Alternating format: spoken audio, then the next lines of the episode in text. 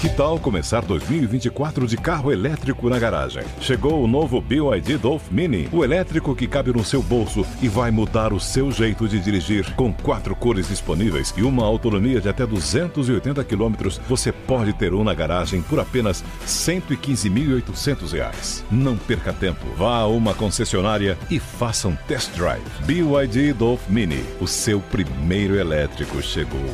No trânsito, escolha a vida. Doutor Pimpolho. É, com licença, Dr. Pimpolho. Fala, Slade. Eu queria pedir pro senhor pra faltar amanhã no trabalho.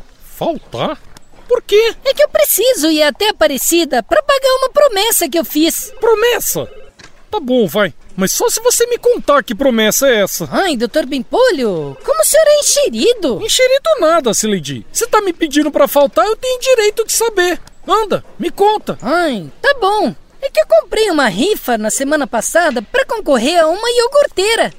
Iogurteira? É, meu sonho sempre foi ganhar uma iogurteira. Aí eu prometi pra Nossa Senhora que se eu ganhasse, no dia seguinte eu ia até Aparecida pagar a promessa. E aí, você ganhou? Ganhei! Tá lá em cima da minha mesa. Ó, Slade, quer saber, meu? Se fudeu, ó. Eu não vou deixar você faltar amanhã no trabalho. Mas doutor Pimpolho, se eu não for pra Aparecida amanhã, eu vou ficar mal com a Nossa Senhora. Slade, quem é que paga o seu salário, hein? Sou eu ou a Nossa Senhora? É, o senhor. Então, você prefere ficar mal comigo ou com Nossa Senhora? Com o senhor. ah, é? Então vai se fuder, tá demitida, meu. Tudo bem, eu não ligo. Agora que eu tenho a minha iogurteira, eu posso viver vendendo iogurte. Não, peraí, Slade. Então tá, meu. Eu deixo você ir pra Aparecida, mas a gente racha essa iogurteira aí, meio a meio. Meio a meio? É lógico, né, Slade? Você fez a promessa, mas quem tá pagando sou eu, né? Você vai faltar no trabalho e quem vai tomar prejuízo? Hã? Então se eu também tô pagando a promessa, eu também tenho direito a essa iogurteira aí, meu. Ai, doutor Bimpolho, francamente, hein? É, Slade.